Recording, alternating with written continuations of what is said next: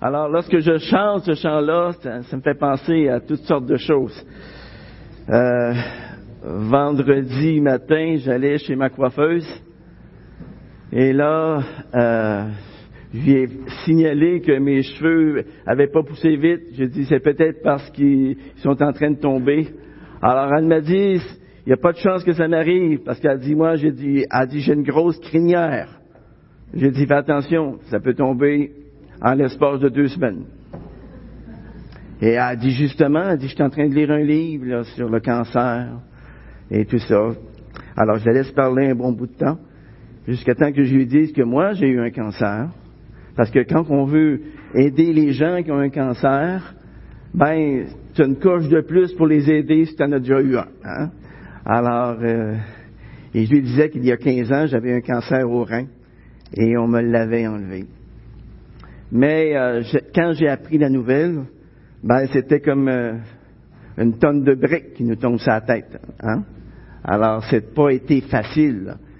Et euh, j'ai dit quand que le médecin m'a appris que j'avais un cancer, que je devais être opéré, et que bon, son équipe était partie en vacances, avait bien d'affaires à partir en vacances, son équipe. tu vois? Alors, euh, mais qu'aussitôt qu'il revenait de vacances, eh bien, il m'opérait. Bon, OK.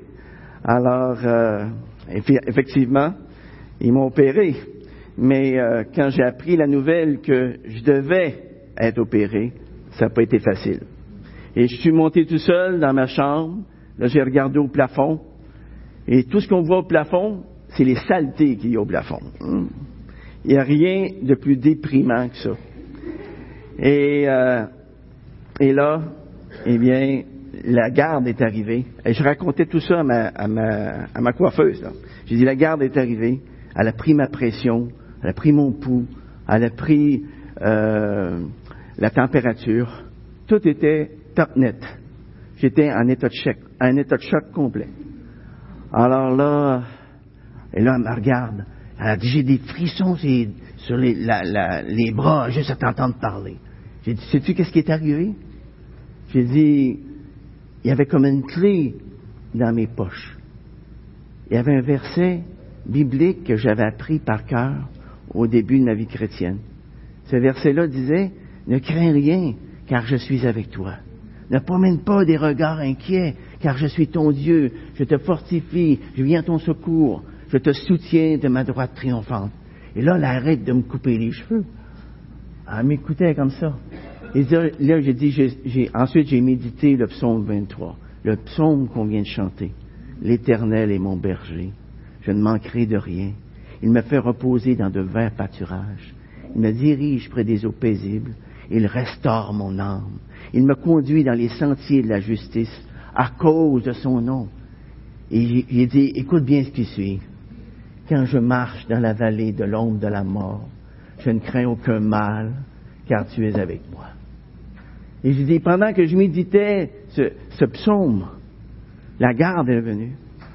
Elle a repris ma température normale, ma pression normale. Elle a pris mon pouls normal. Tout était revenu normal. J'avais toujours mon cancer, je devais toujours être opéré, mais dans mon cœur, j'expérimentais une paix que seul Dieu peut donner. Voyez-vous? Et ce matin, ça nous amène dans notre livre aux Éphésiens. Alors, le livre aux Éphésiens qui nous parle de la soumission des employés et des employeurs. On va regarder ce passage-là ce matin dans Éphésiens chapitre 5. Hein? Éphésiens chapitre 5.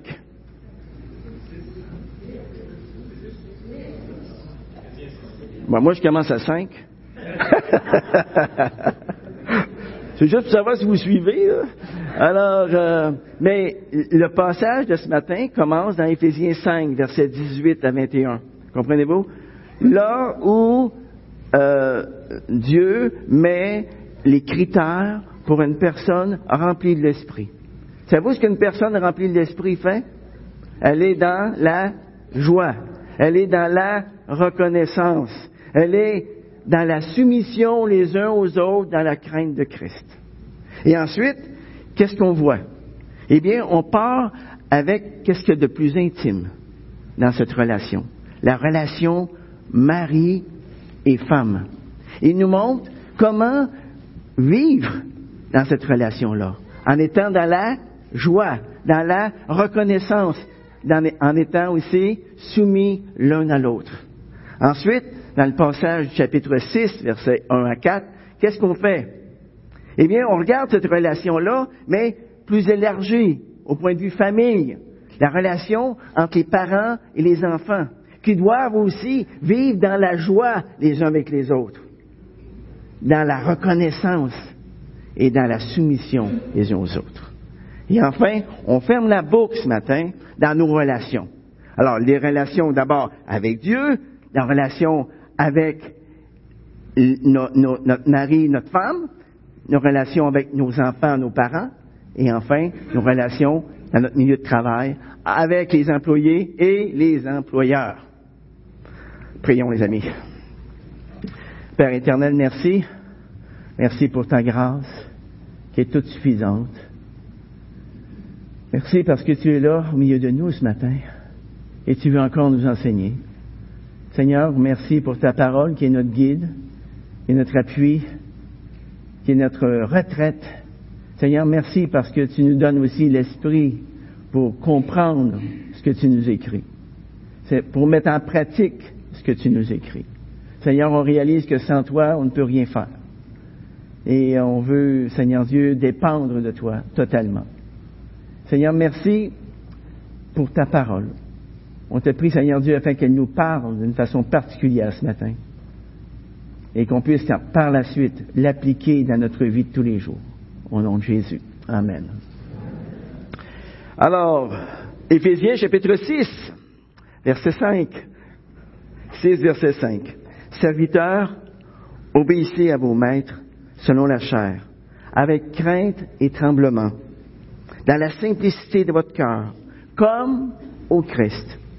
Et cela non seulement sous leurs yeux, comme pour plaire aux hommes, mais comme des serviteurs de Christ, qui font de toute leur âme la volonté de Dieu.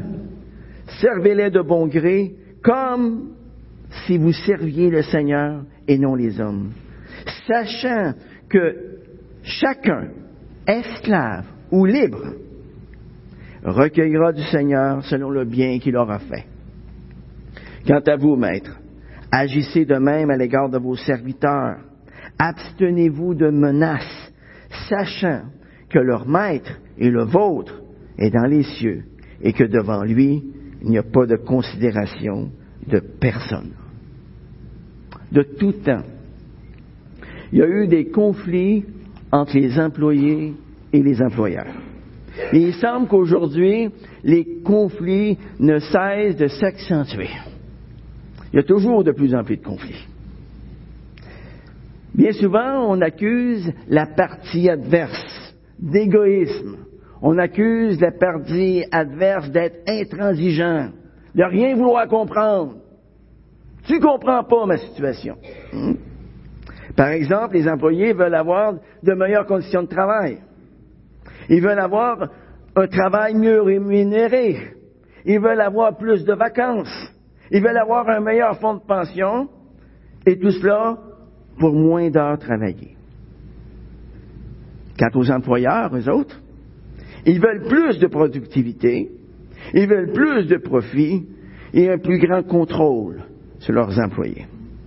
Et des deux côtés, on veut payer moins d'impôts au gouvernement tout en s'attendant à ce que le gouvernement nous donne plus de services, qui nous donne plus de protection, et quelquefois même des subventions gouvernementales. Voyez, c'est pas difficile de voir que des deux côtés, le cœur du problème, c'est pas l'autre, c'est pas la partie adverse, c'est plutôt la convoitise de chacun. Chacun veut plus pour moins. Hein? Les employés veulent plus d'argent pour moins d'heures travaillées et les employeurs veulent plus de profit. Tout comme c'est le cas entre les relations entre les maris et les femmes, et les relations aussi entre les parents et les enfants, la solution au problème des relations entre les employeurs et les employés doit se trouver en Dieu et nulle part ailleurs. Souvenons-nous que les problèmes de base à notre milieu de travail ne sont pas politiques. Les problèmes de base à notre milieu de travail ne sont pas sociaux ou économiques, mais ils sont avant tout spirituels. Le problème de base de l'homme, il est spirituel, les amis. Et ça, c'est exactement ce sur quoi l'apôtre Paul se concentre ici dans ces cinq versets.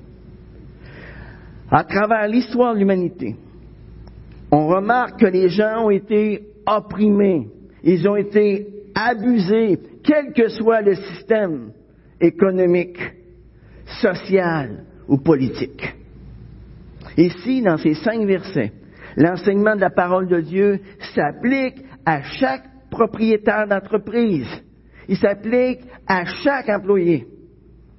Mais étant donné que le commandement de la soumission les uns aux autres n'est possible seulement par ceux qui sont remplis du Saint-Esprit, eh bien, l'apôtre Paul, vous allez le comprendre, s'adresse ici en particulier aux employés chrétiens et aux employeurs chrétiens. Mais quelles sont les responsabilités d'un employé rempli de l'Esprit? Quelles sont ses responsabilités envers son employeur? Eh bien, les versets 5 à 8 répondent à cette question. Un employé rempli de l'esprit est appelé à avoir la bonne attitude. Il est appelé à avoir le bon motif. Il est appelé aussi à travailler de plein gré. De plein gré. Il est appelé à se soumettre à son patron. Wow! Regardons chacune de ces responsabilités, une après l'autre. Quelle est la bonne attitude qu'un employé chrétien est appelé à avoir envers son employé? On le voit au début du verset 5. Serviteurs, obéissez à vos maîtres selon la chair. Comment? Avec crainte et tremblement d'un cœur sincère. Dans la simplicité de votre cœur.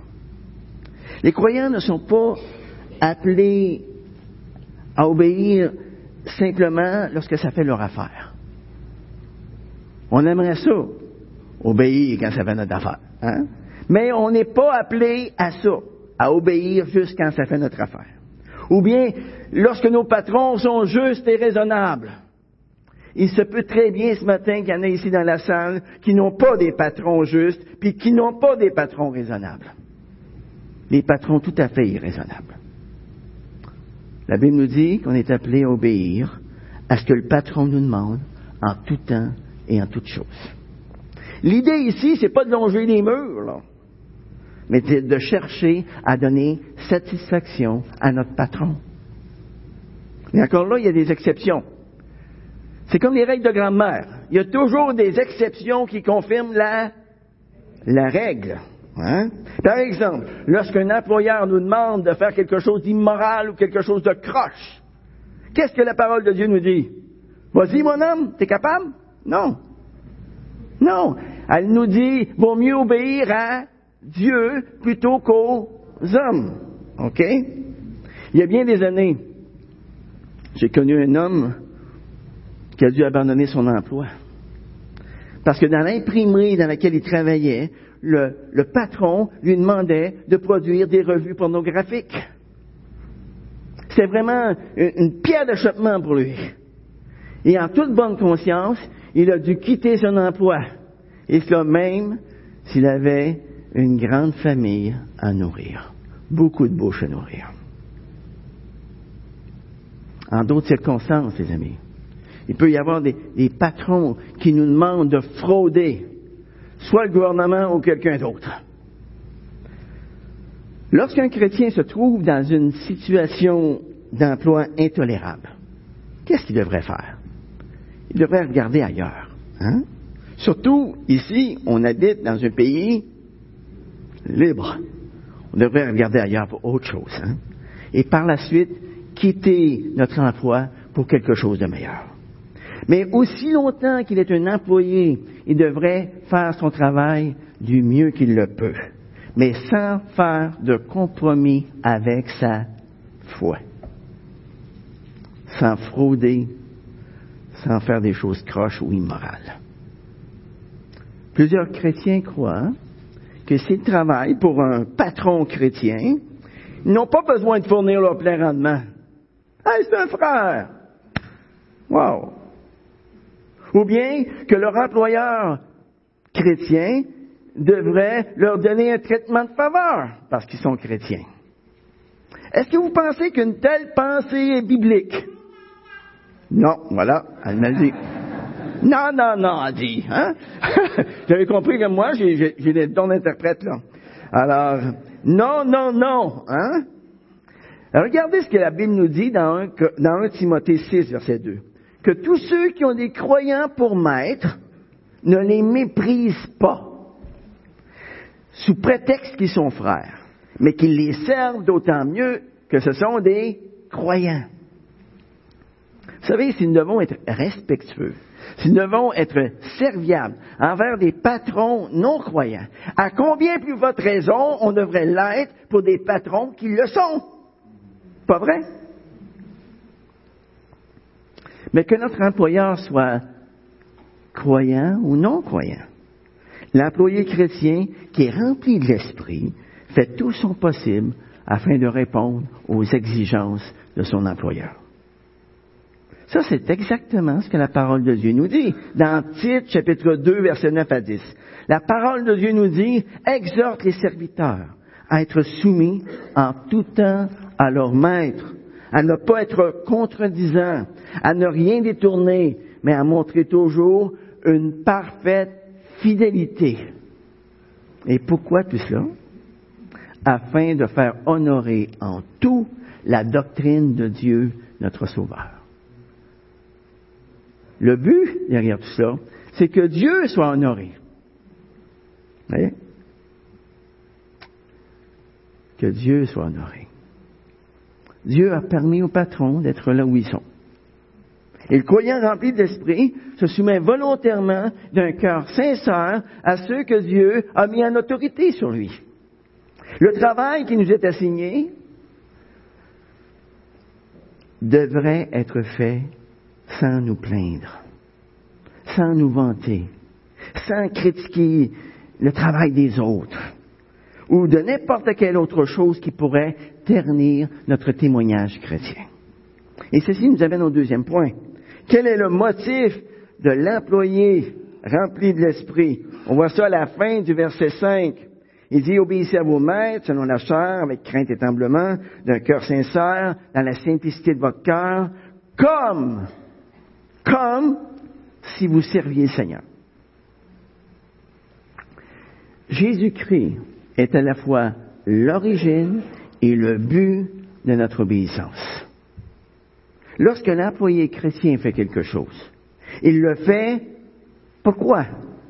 Il le fait pour l'amour du Seigneur Jésus. Il le fait par qui? Il le fait par sa puissance qui est en lui. Hein? et pour sa gloire à lui. S'il le fait juste par sa puissance à lui, je peux vous dire une chose ce matin. Il n'ira pas loin. Il n'ira pas loin. À chaque jour, le chrétien rempli de l'esprit et qui veut demeurer rempli de l'esprit doit dépendre totalement de Jésus-Christ. Saviez-vous ça? Totalement. S'il dépend de quelque chose d'autre, s'il dépend de ses propres forces, eh bien, il va, pas un prophète, mais il va probablement finir avec un burn-out. OK? Si on fait les choses par notre propre force, on va s'épuiser. Mais si on fait les choses par sa puissance à lui, eh bien, on va les faire aussi pour sa gloire à lui. Dans 1 Corinthiens chapitre 10, verset 31, la parole de Dieu nous dit, soit que vous mangiez, soit que vous buviez, quoi que vous fassiez, faites tout, tout pour la gloire de Dieu. C'est ce qui doit nous motiver. La gloire de Dieu. Vous savez, lorsque nous sommes remplis du Saint-Esprit, eh bien, ça produit des résultats dans notre façon de travailler. C'est drôle, on ne travaille pas de la même façon. Hmm. il se peut très bien qu'il y en ait ici ce matin qui ne soient pas très enthousiastes lorsque vous pensez à l'emploi que vous avez présentement. Je sais qu'il y a des emplois qui ne sont pas très valorisants. Je sais, que, je sais aussi qu'il y a des emplois qui sont plutôt déprimants et parfois même très ennuyeux. OK? Il y en a peut-être aussi d'autres qui subissaient des pressions de la part de vos patrons. Et ça, ça produit peut-être en vous du ressentiment, de la colère. Mais quel que soit votre cas, votre travail peut devenir un fardeau beaucoup moins lourd si vous le considérez comme un service pour le Seigneur. Si c'est le Seigneur que vous servez, votre fardeau va être léger. Si c'est votre patron que vous servez, votre fardeau risque d'être lourd. Surtout si votre patron est injuste et déraisonnable. Qui vous servez? Choisissez aujourd'hui qui vous voulez servir. Hein? C'est ça que disait Josué. Hein? Et ensuite il a dit, moi et ma maison, nous servirons l'Éternel. On sert l'Éternel comment? On l'a vu dans les semaines précédentes, dans notre vie de couple, dans notre vie familiale et dans notre milieu de travail. C'est là où Dieu nous place, dans notre vie de tous les jours. Et qu'on ne le veuille pas, on n'y échappe pas. On est là. Hein?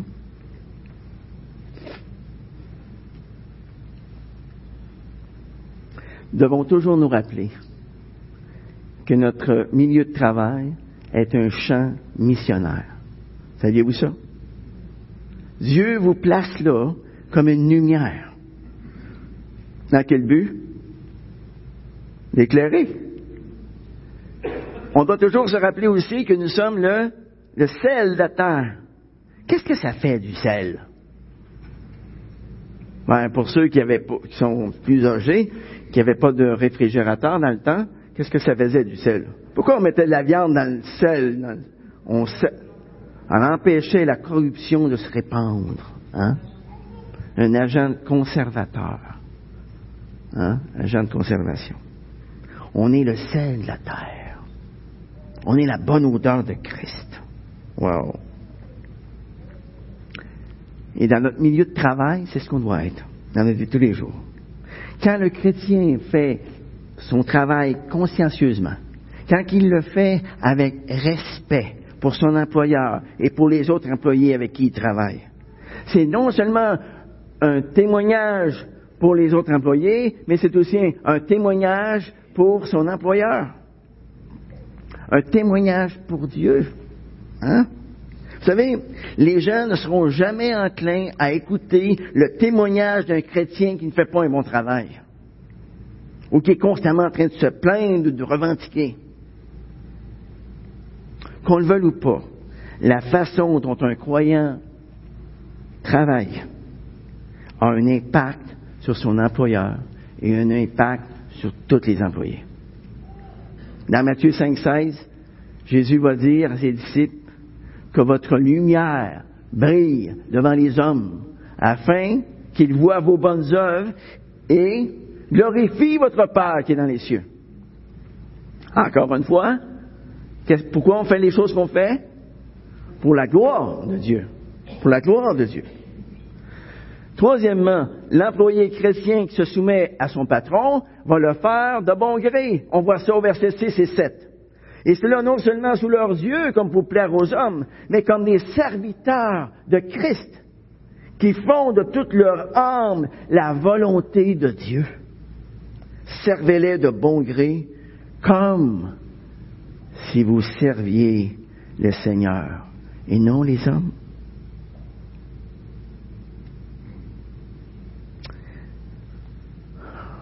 Un croyant rempli de l'esprit ne fait pas seulement son travail lorsque son superviseur ou les autres employés le surveillent. En fait, c'est une personne qui n'a pas besoin d'être surveillée. Parce qu'elle va toujours accomplir un, travail, un bon travail, qu'elle soit surveillée ou pas. Parce qu'elle sait intérieurement que Dieu la regarde. Dieu le regarde.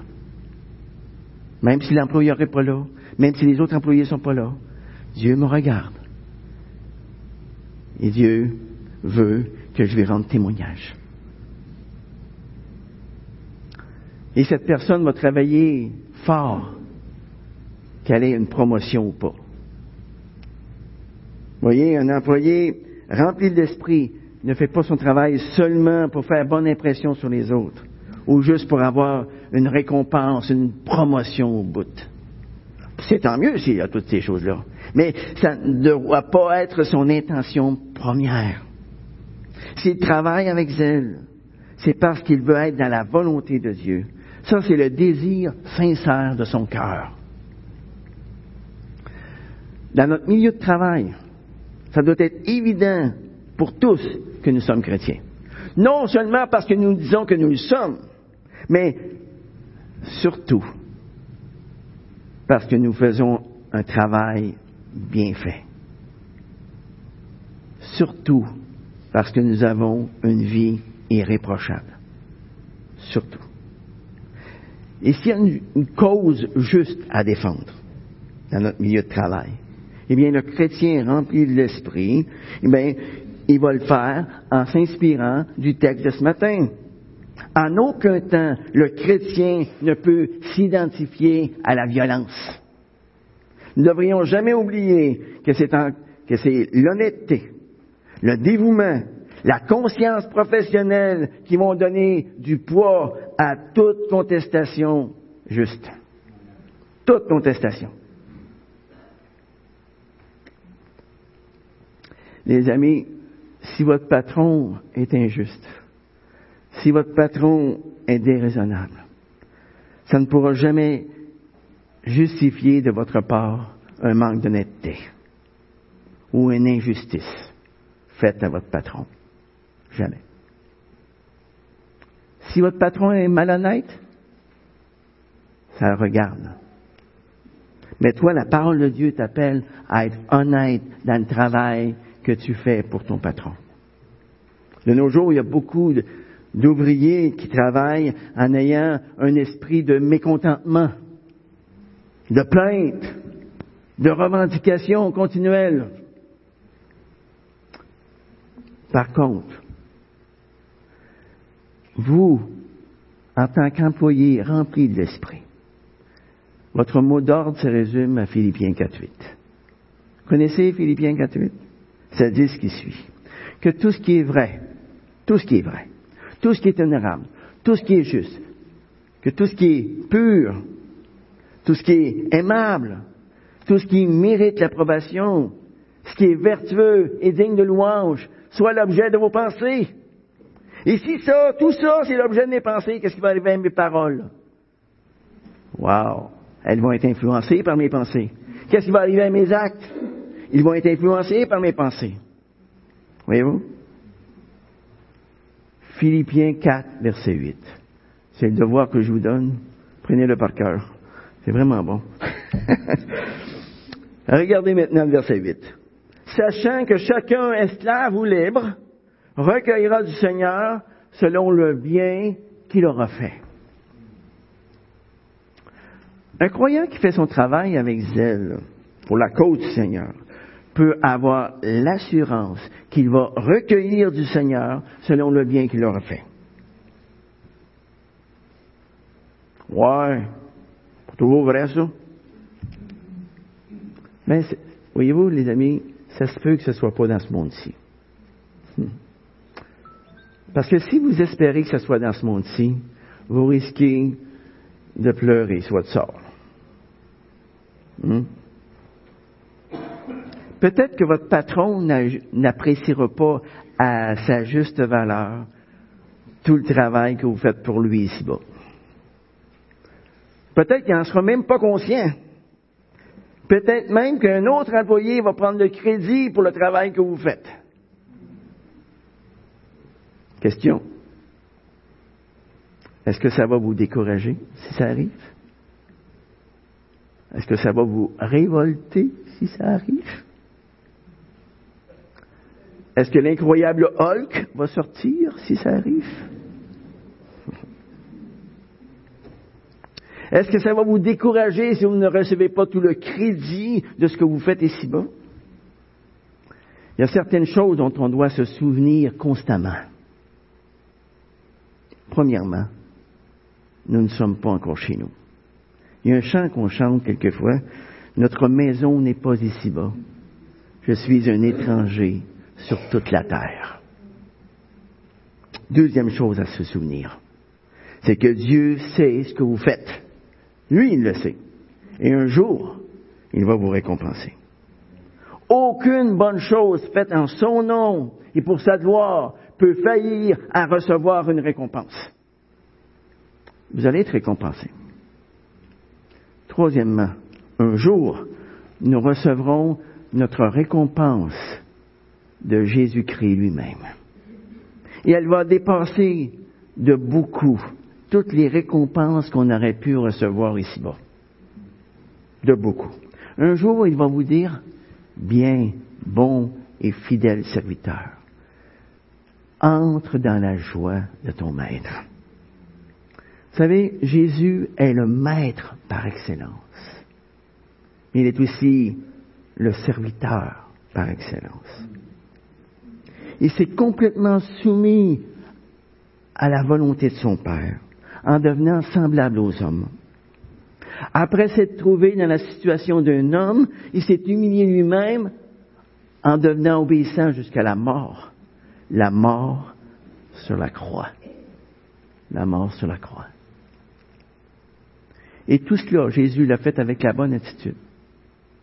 Jésus l'a fait avec le bon motif. Il l'a fait aussi de plein gré. Il n'y a pas personne qui l'a forcé à être ce genre de serviteur. Personne. Il a donné sa vie de lui-même. Hmm? Et nous, nous les amis, en tant que disciples de Jésus-Christ sur cette terre, nous sommes appelés à être les imitateurs de Jésus-Christ. Partout, partout où nous sommes. Partout. Et en tant qu'imitateurs de Jésus-Christ, nous sommes appelés à servir comme Jésus l'a fait, avec la bonne attitude, avec le bon motif et de plein gré. Hein? Maintenant, passons à l'employeur. Regardons quelles sont les responsabilités d'un employeur rempli de l'esprit envers ses employés. On voit ça au verset 9. L'employeur rempli de l'esprit recherche le bien-être de ses employés. Ça, c'est ce qu'il recherche. Quant à vous, maître, regardez au début du verset 9. Quant à vous, maître, agissez de même à l'égard de vos serviteurs. Tout comme les serviteurs cherchent le bien de leurs employeurs, de leurs patrons, eh bien les patrons cherchent le bien de leurs employés. Voyez-vous, c'est comme le paradis sur terre.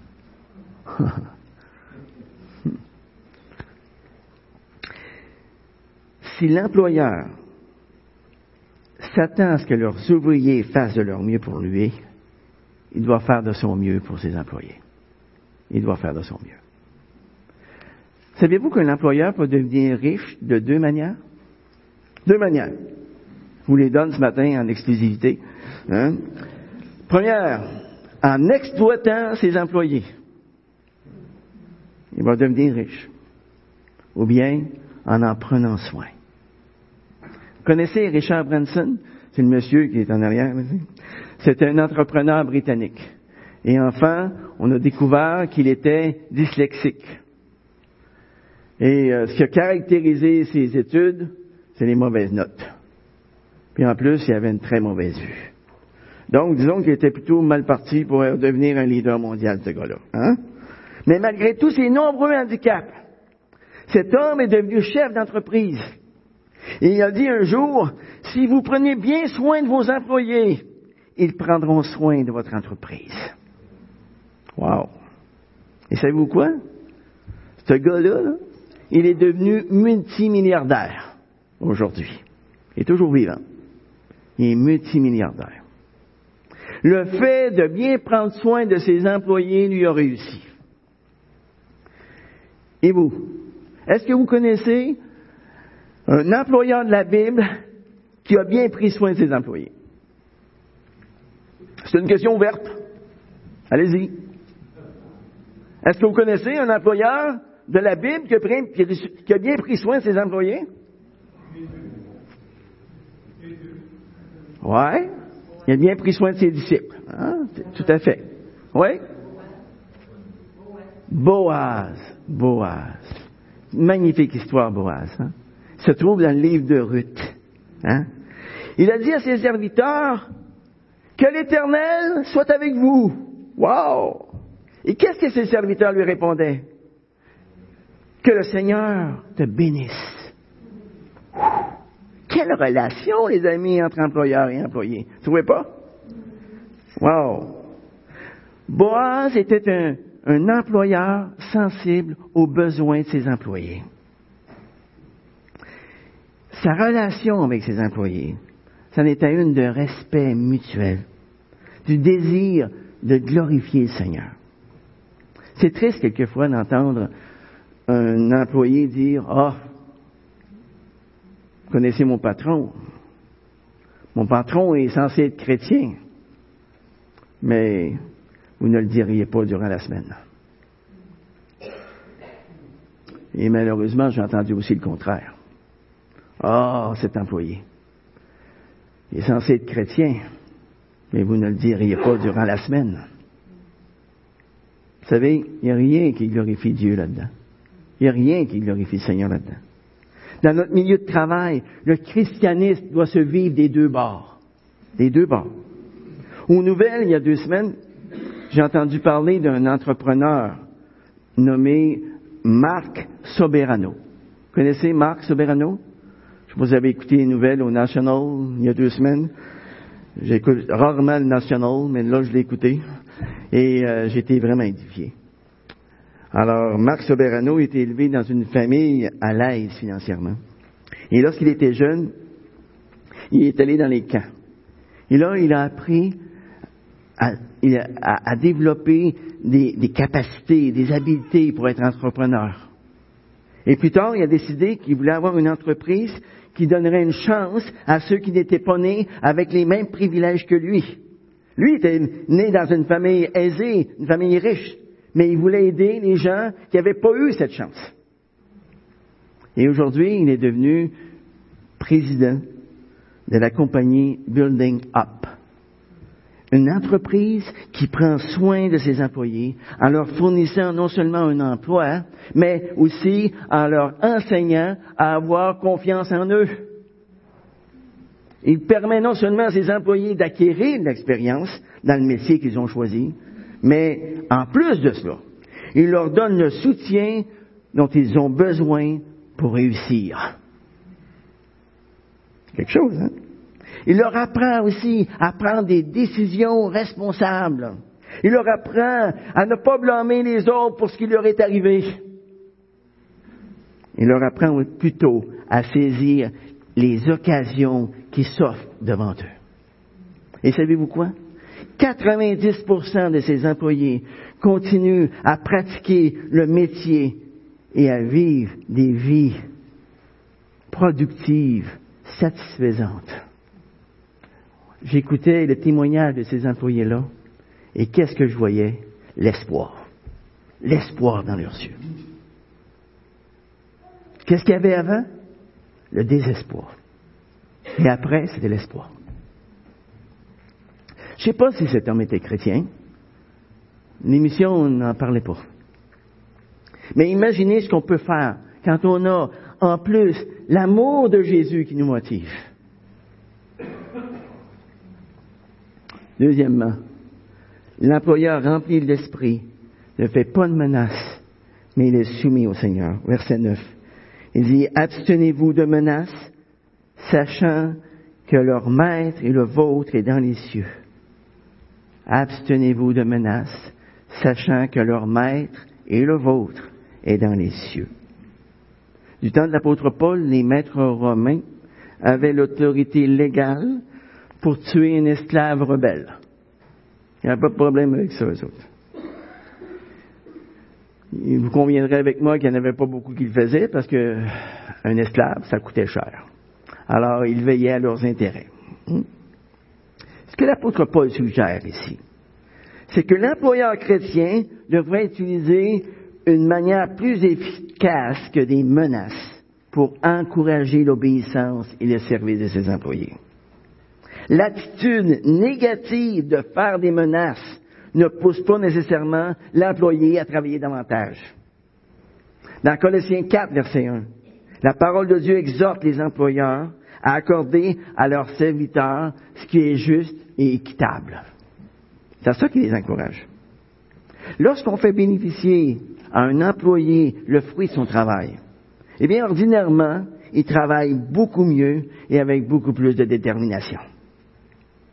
Lorsque l'intégrité, lorsque les gens ont plus de valeur que les salaires et les profits, et c'est tout le monde qui en profite. Tout le monde. Dans Matthieu 25, verset 21, Jésus a dit que pour bien se préparer à être un bon chef, il fallait d'abord être un bon serviteur, c'est-à-dire être fidèle dans les petites choses que Dieu nous confie. Hein? La personne qui n'est pas capable d'être soumise à une autorité ne devrait jamais avoir le droit d'exercer une autorité. Et ceci explique pourquoi beaucoup de grands hommes de Dieu dans la Bible ont d'abord été des serviteurs avant de devenir des chefs. Il y a beaucoup de noms qui peuvent venir à notre esprit. Hein? Le nom de Joseph dans la Bible, qui était un serviteur pendant 13 ans, de 17 ans à 30 ans. Et ensuite, il a accédé au trône aux côtés du Pharaon. Il avait la tête de chef. Hein? Pourquoi? Parce qu'il dépendait de Dieu constamment. Dieu était dans sa vie et ça paraissait pour tout le monde. Ensuite, il y a eu, Moïse, il y a eu Josué, il y a eu David, il y a eu Néhémie et bien d'autres. Même si un homme devient chef, il doit quand même continuer à être un serviteur. Les meilleurs chefs sont de bons serviteurs. Jésus a dit que celui qui veut être grand parmi vous soit le serviteur de tous. Si un employé chrétien oublie qu'il a un maître dans les cieux, il ne peut pas être un bon maître sur la terre. Il ne peut pas. Troisièmement, l'employeur rempli de l'esprit n'a pas de favori, ne fait, n'use pas de favoritisme. Hein? Regardez la fin du verset 9. Il dit, devant Dieu, il n'y a pas de considération de personne. Dieu va juger un maître aussi bien qu'un serviteur s'ils obéissent ou s'ils pêchent. Hein? Il va les juger selon ce qu'ils font. Selon ce qu'ils font. Au verset 8, la parole de Dieu nous dit, chacun, esclave ou libre, recueillera du Seigneur selon le bien qu'il aura fait. C'est ça que ça dit. Hein? Un employeur chrétien ne peut en aucun temps user des privilèges qu'il tient pour abuser de ses employés, pas plus que pour faire du favoritisme envers ses employés. Ça, c'est mon petit chouchou. Non. Si vous voulez que vos employés manquent de respect envers vous, si vous voulez perdre leur confiance, le plus sûr moyen pour le faire, c'est d'avoir des favoris. L'impartialité, l'impartialité de Dieu met un point final sur le sujet d'être soumis les uns aux autres dans la crainte de Christ. Dans la famille, avec nos enfants, on ne doit pas avoir de favoris. On doit avoir un favori quand? Avec notre épouse ou notre époux. Lui, c'est notre favori. Hein? Mais ailleurs, aucun favoritisme.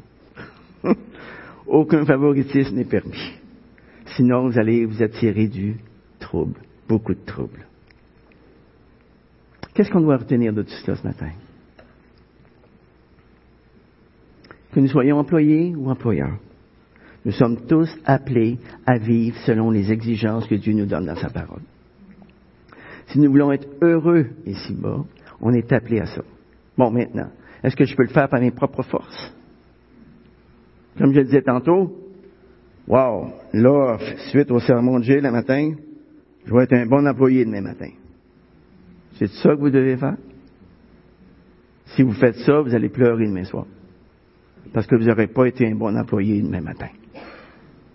Mais si vous dépendez totalement du Seigneur Jésus pour le faire, si vous êtes totalement dépendant de son esprit, eh bien, vous allez être rempli du Saint-Esprit et vous allez pouvoir le faire. Quand Dieu donne un ordre, il donne aussi la puissance pour accomplir l'ordre qu'il nous donne de faire. Si on le fait par nos propres moyens, on va s'exténuer et comme je disais tantôt, on va finir en burn-out. OK? Faisons pas les choses par nos propres forces. Faisons-les par les forces que Dieu nous donne. Notre soumission les uns aux autres est directement reliée à notre dépendance de Jésus, à notre dépendance de son esprit, à notre dépendance du Père.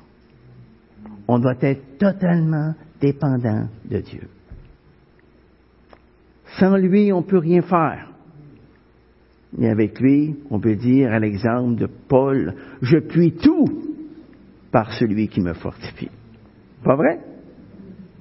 Alors que nous soyons mari ou femme ce matin, que nous soyons parents ou enfants, que nous soyons employeurs ou employés ce matin, nous sommes tous, sans exception, appelés à vivre selon ce que nous sommes devenus en Jésus-Christ.